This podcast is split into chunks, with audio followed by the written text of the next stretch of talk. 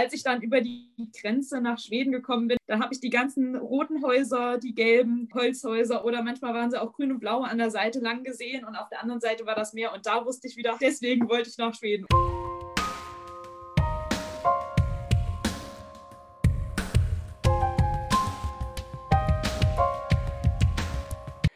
Hallo und herzlich willkommen zu unserer zweiten Folge unseres Podcasts. Heute wollen wir mal darauf eingehen, wer wir überhaupt sind und warum wir uns für ein Auslandsjahr in Skandinavien entschieden haben. Was gefällt dir an Schweden so gut? Ja, also erstmal natürlich, die Menschen in Schweden sind alle total lieb und nett, gastfreundlich und haben so ein entspanntes Auftreten. Also wenn man mal zu spät irgendwo ist, dann ist das kein Problem. Also zumindest bei mir nicht. Ich komme in die Schule manchmal nicht ganz so pünktlich. Und das ist dann auch nicht mein Verschulden eigentlich. Es, es sagt dann keiner, Annika, wo warst du denn oder so, sondern eher, ja, kein Problem, setz dich hin, nimm dir erstmal eine Tasse Kaffee. Und wenn wir gerade von Tasse Kaffee reden, in Schweden ist ja auch Fika-Tradition ganz wichtig. Also in jedem Job gibt es eine Fika-Pause, die ist meistens so morgens um 11 Uhr und dann nochmal nachmittags kurz vor Feierabend. Da wird dann alles fallen gelassen, was, was man gerade hat. Also ich habe erfahren, dass manche mal Projekte gerade angefangen wurden und dann, nee, wir machen jetzt erst eine Fika. Und dann muss das Projekt nach der mhm. Fika halt nochmal neu angefangen werden. Das ist dann halt einfach so. Also es, es gibt echt Leute, die finden das super. So, ja, erstmal erstmal Fika und alle sitzen zusammen. Und beim äh, manchen ist das dann so, ich hätte echt gerne mal mein Projekt weitergemacht, aber letztendlich will halt auch niemand auf die Fika verzichten. Also das ja. ist halt schon heilig. Und deswegen ist das halt auch einfach so ein bisschen dieses Zusammensitzen, eine Tasse Kaffee trinken und dazu gehört auch meistens eigentlich ein Stück Kuchen. Das ist schon relativ wichtig. Das gefällt mir in Schweden sehr gut. Vor allem auch, wenn man sich jetzt erstmal Schweden vorstellt. Schweden ist ja schon relativ groß. nicht viel größer als Deutschland, nur 25 Prozent größer. Aber es hat nur 10 Millionen Einwohner ungefähr.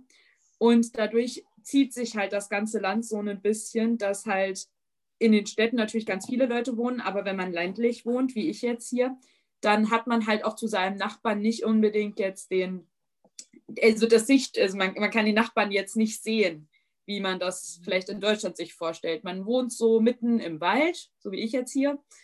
Und zum Nachbarn dauert das dann nochmal so 50 Meter die Straße hoch und auf die andere Straßenseite. Und da kann man dann auch mal seine Nachbarn besuchen. Aber ansonsten wohnt man halt schon so abgeschottet in seinem roten Holzhaus und genießt so ein bisschen seine Zeit. Wie lange dauert das nach Göteborg mit der Bahn oder also mit dem Bus? Ich würde mit dem Bus Bus und Zug, also ich muss dann mindestens einmal umsteigen, dauert das ungefähr anderthalb Stunden von meinem Wohnort aus. Ja, ist natürlich schon eine Strecke, aber dafür hast du dann auch so ein bisschen Astrid Lindgren-Idyll um dich herum wahrscheinlich, oder?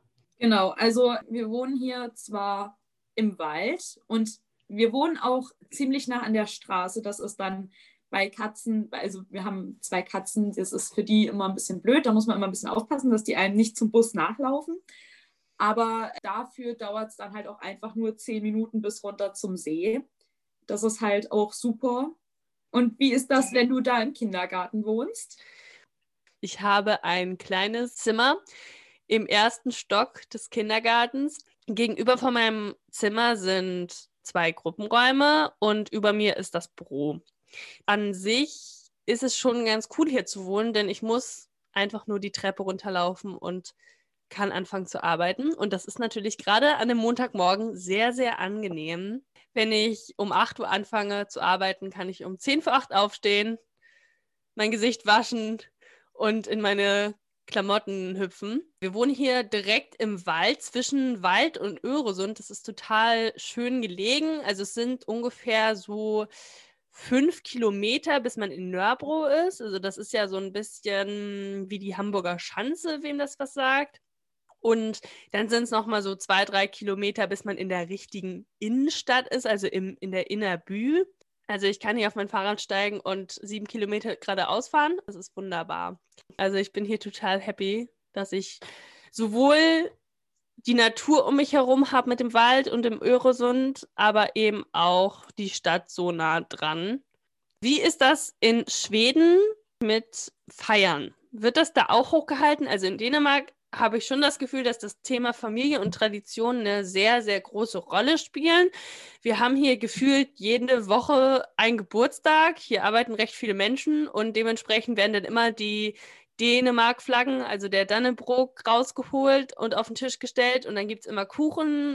In Schweden gibt es halt sogenannte Flaggdager. Das heißt, da hisst man dann die schwedische Flagge. Also das ist zum Beispiel der Nationaltag. Ich, ich kann einfach mal das Jahr durchgehen. Also man fängt eigentlich schon am 1. Januar an und hisst die Flagge einfach, weil man sich ja freut, dass ein neues Jahr angefangen hat. Dann äh, an den ganzen Namenstagen von der also vom König, von der Königin und von der Kronprinzessin und auch an den jeweiligen Geburtstagen von denen. An Ostern, am 1. Mai, an so kirchlichen Feiertagen. Natürlich Mitsommer ist ganz wichtig. Am 6. Juni zum Beispiel ist der Nationalfeiertag. Da ist auf jeden Fall ein ganz großer Flaggentag.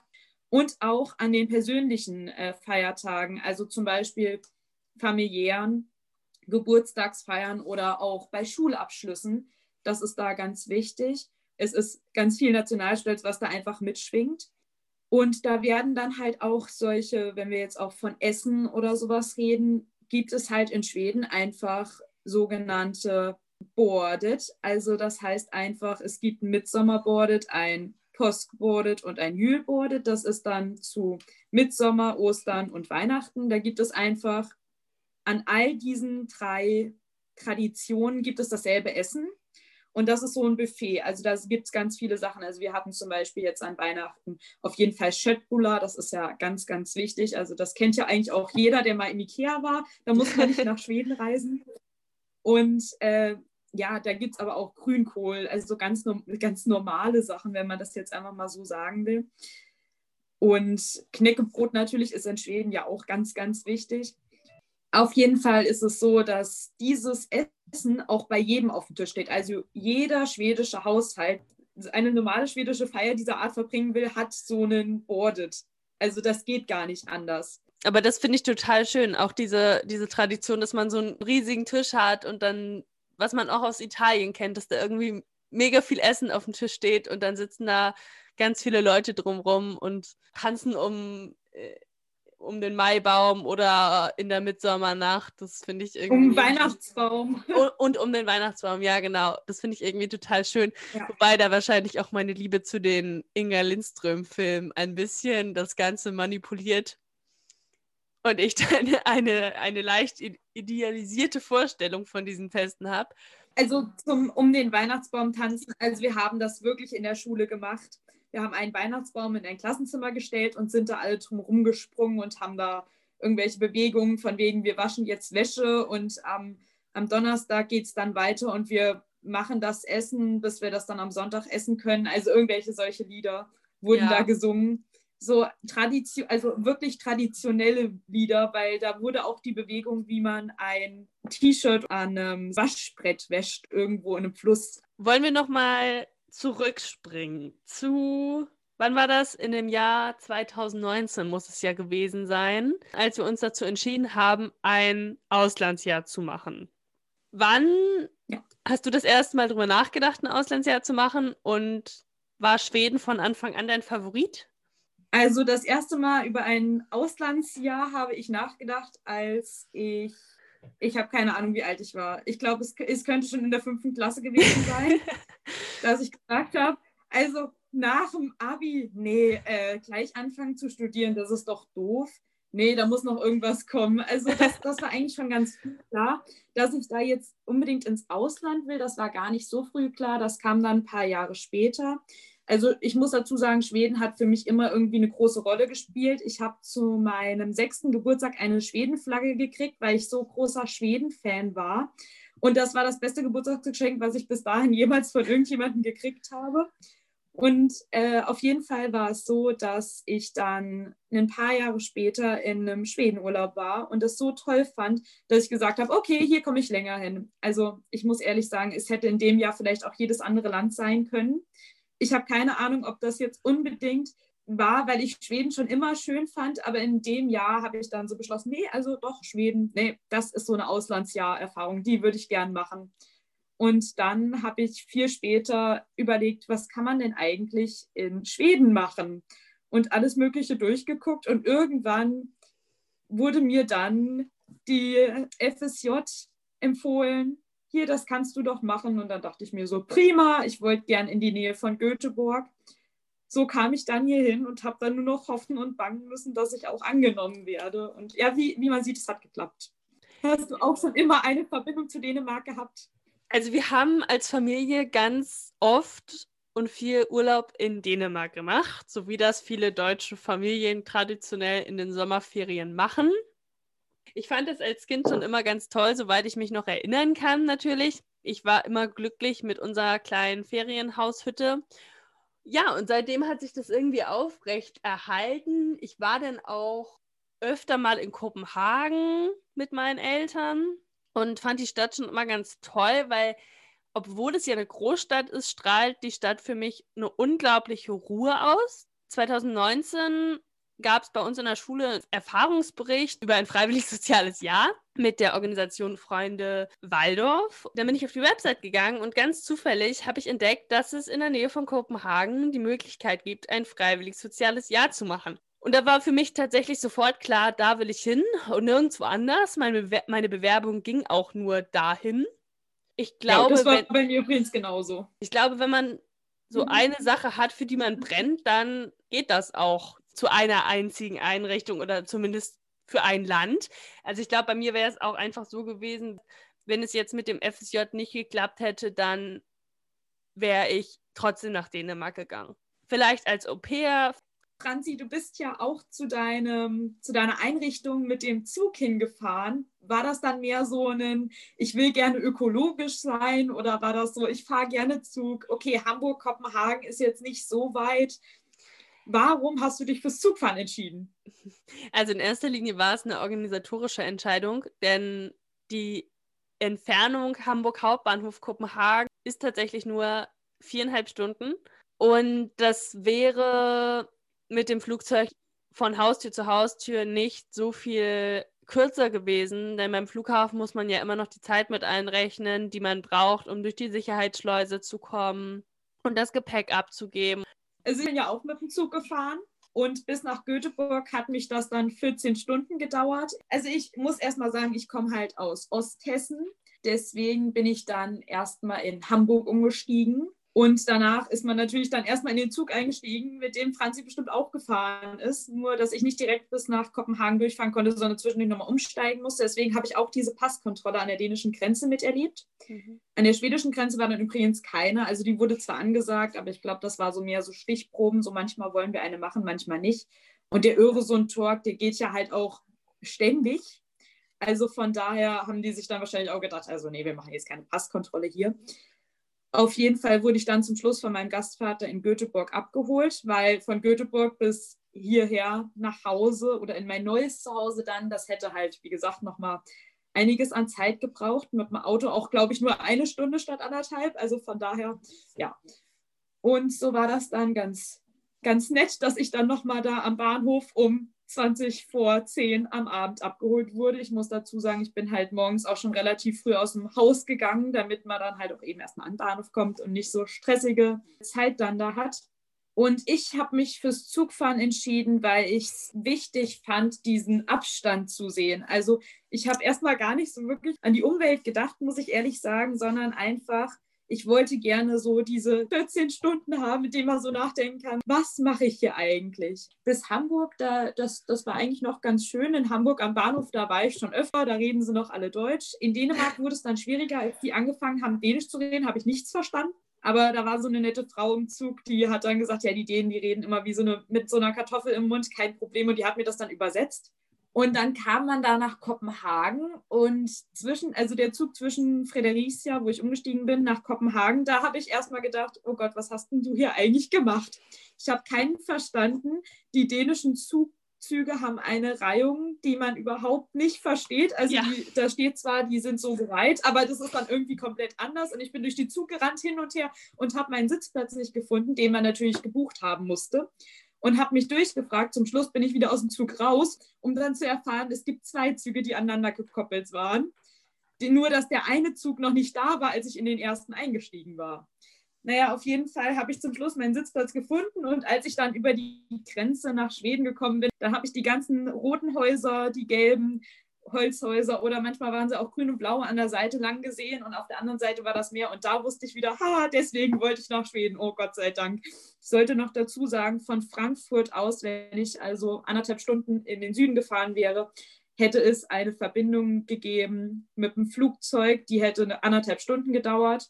Die hätte ich nehmen können, Frankfurt-Göteborg. Wie war das bei dir oder wie ist das immer noch bei dir?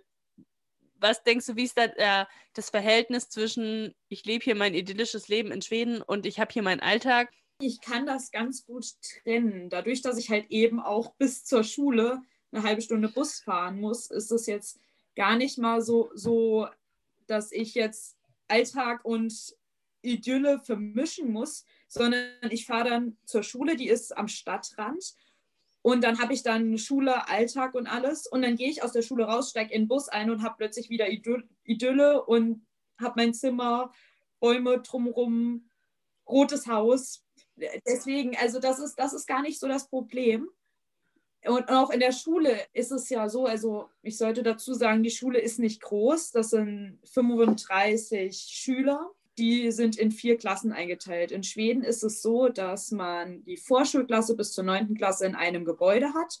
Das heißt, da sind dann Kinder von sechs bis 16 zusammen in einem Gebäude und die lernen teilweise miteinander, teilweise auch eher nicht. Vor allem die größeren, die haben halt auch andere Pausenzeiten, damit man halt auch einfach ein bisschen sagt, okay, ihr seid groß, ihr habt auch ein bisschen lockerere Regeln.